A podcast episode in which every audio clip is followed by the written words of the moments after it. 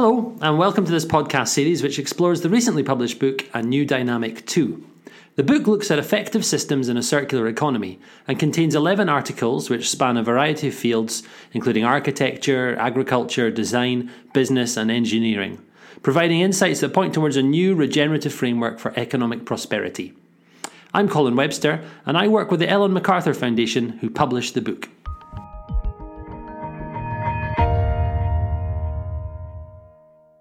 The pattern in which cities have grown is predictable across the world and is based on the economic relationship between the centre and the edge.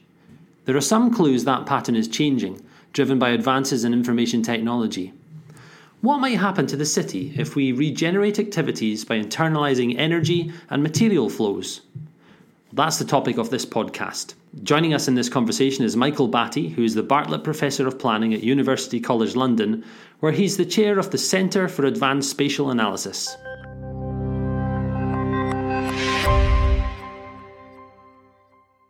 Michael, one thing you write about in your chapter is von Thunen's concentric ring model. Just very briefly, could you describe what that's all about? Um, cities, in some sense, cities organize themselves around some central point. There may be more than one central point, and that's sort of begun to happen as cities have grown and diversified. But generally speaking, most cities have a central point, the origin of settlement, and around that, um, clearly different uh, rings of development take place. If you need to be near to the core, then you're likely to uh, be able to pay more rent in this sense. So, consequently, what we see in the modern city is um, you know, uh, financial services, high-rise offices, etc. Here, for example, in London, that's a very classic phenomenon, and in New York, the bigger the city, the more the concentrated these functions. And as you go to the edge, basically, um, space more you, are able to command more space and, and, clearly residential development, lower densities, and so on. So, to some extent, von Thunen's model was the first model that tried to explain this. It tried to explain um, these rings of uh, like land use, uh, which vary around the centre, It tried to explain them in terms of the trade off between transport costs, i.e., getting from the ring to the centre, and the amount of rent that um, Uh, an individual or an organisation would pay in that sense. So that was the essence of the model, and that's still really the basis of urban economics in this sense. Great, and you make this point of, um, which is, I suppose, unsurprising to this audience, that um, with the development of IT, it kind of changes our relationship in the city a little bit. That lines of communication are no longer all about the roads and the access to the centre, but actually they can really transform how we experience the city and indeed where we might choose to live and play in a city. Do, do you see a future where world have a distributed centre or a number of centres in a city? Well, I think that this is the sixty-four thousand dollar question.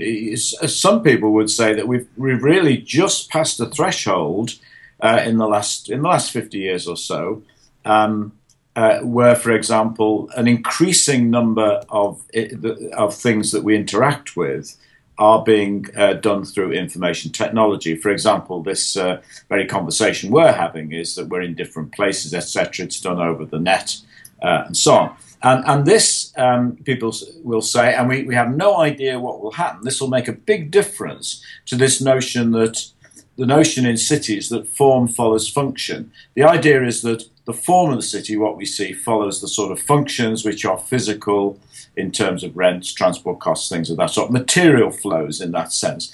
Information flows are beginning to change all of that. So we have really no idea what the future city will be like.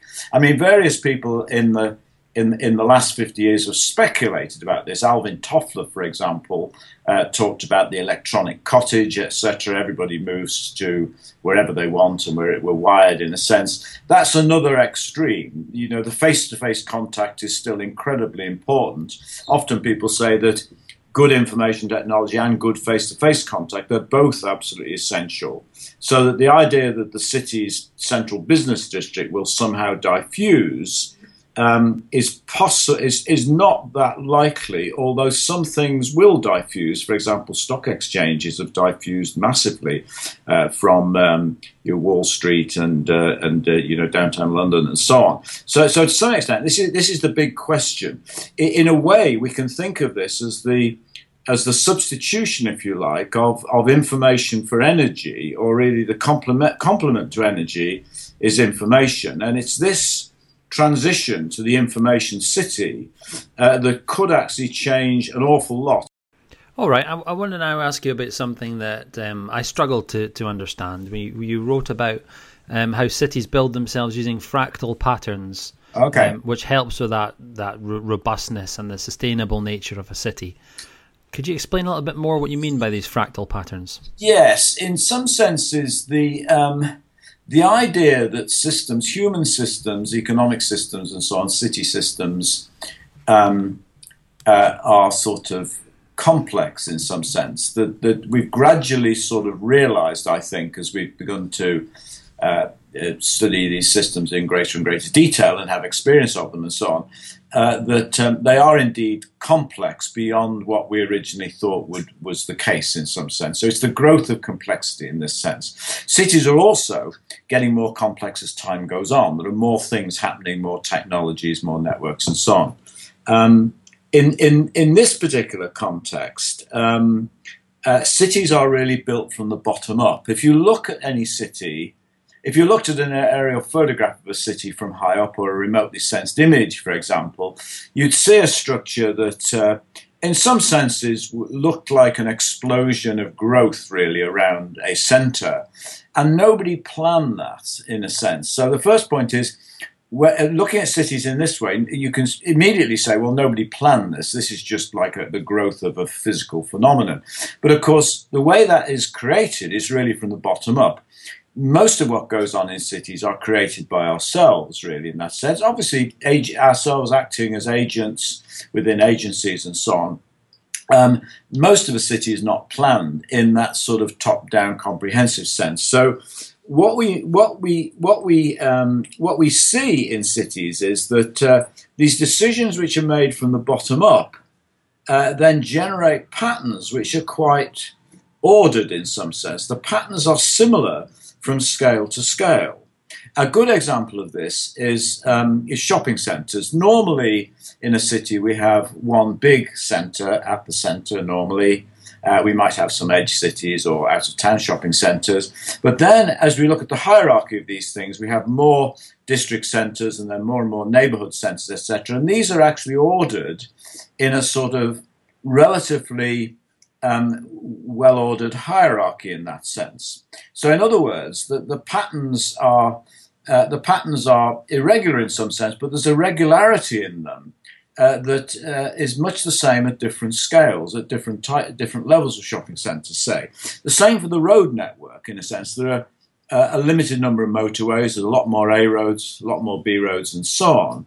Uh, so we see a hierarchy of the road system, and these represent this hierarchy of similar things is referred to really as a fractal. A fractal is an object in geometry and mathematics that is self similar in our context across different scales. So we see the same sort of pattern at the lowest level, and we can see it at the next level up, and so on. Um, a good example is a network. A network looks like a tree in this sense very often. Uh, a city network would, with the big roads, etc., the big branches, and then the twigs and so on. Um, uh, each little bit of element of this network sort of reflects the whole thing. So if we look at a city network of uh, transport lines, etc., you have big uh, roads coming into the centre and then splitting off to smaller roads and so on, a bit like a tree in this sense. In, fact, that system is very much the process of passing energy uh, to the centre. It's sort of it's part of the flow of activity in a sense. So that represents a fractal, the idea that we see these patterns at a very fine scale and can also see them at the big scale as well. Michael, one thing that struck me uh, was that when you were discussing the circular city, you quickly widened your focus to include other cities. You talked about a system of cities. You wrote that circular economy might bring about a stable economy composed of cities existing in, in a dynamic equilibrium. What do you mean by that? Yes, in what, what I was suggesting in the chapter uh, was that uh, the kind of flows that drive the contemporary city uh, tend to be flows from the outside world, which we assume will continue indefinitely. Uh, so, for example, you know, in, in, in any big city, most people working and, uh, and living in, in a city uh, simply assume that from somewhere will come food, etc., uh, resources of various sorts, etc. What I was um, attempting to suggest in the in the chapter was that we really need to try and internalize some of these flows, these flows between the outside and the inside, between the environment and the system, really, the environment being the hinterland and the, the city itself.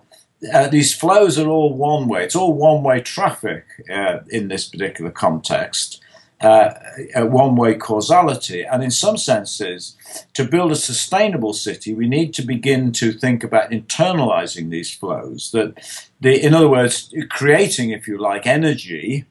Um, in the broadest sense of the word, creating the energy that actually powers the way cities actually function uh, from within rather than from without. Now, that's a big call. I mean, it's a massive change uh, in terms of the way uh, the world works in that sense. But uh, the other thing I think I was sort of suggesting, although this is not well worked out, is that information, the trade off between information and energy might uh, make an enormous difference. So if you take something like autonomous cars, where a vast amount of the activity in the car is related to information technologies, artificial intelligence, and so on, um, it's very likely that autonomous cars would be powered differently in some sense by electricity, which could be created uh, uh, in, in, a slightly more internalized way than um, uh, you know fossil fuel driven, oil driven, I should say, cars in this sense. Uh, but also that the information technology itself could improve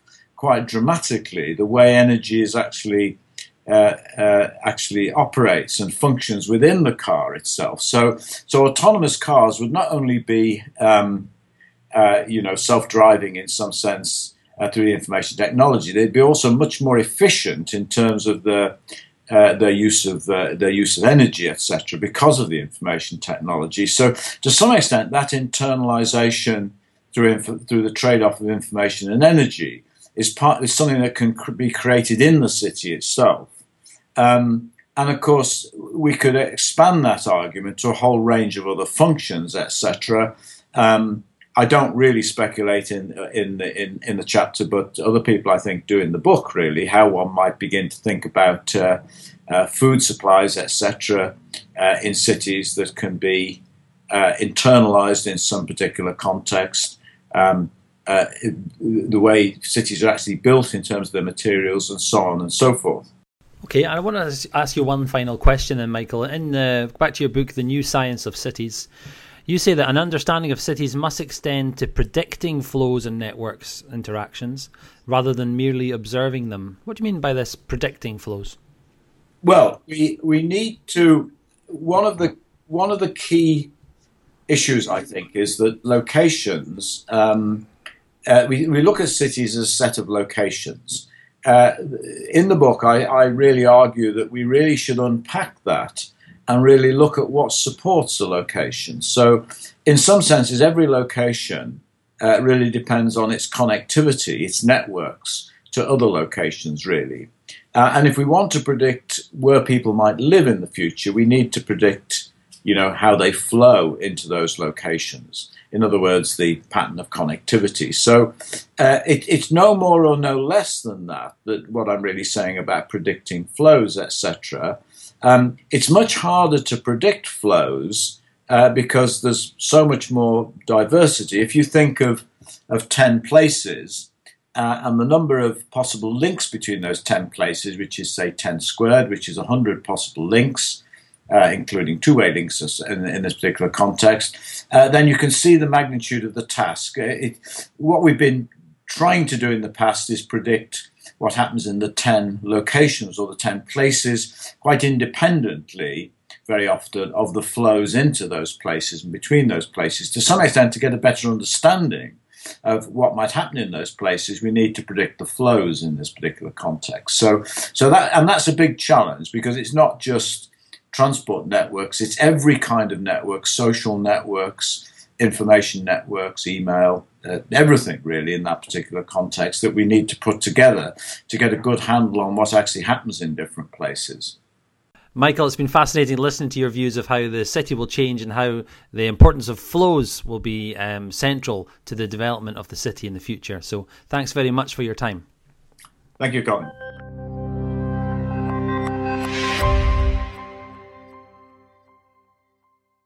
If you'd like to learn more about how cities are changing, or if you'd like to read about the other themes explored in the book A New Dynamic 2, you can order your copy from the Ellen MacArthur Foundation website. In addition, you can join me speaking to more contributors to the book by looking out for the other podcasts in this series. Until next time, it's goodbye.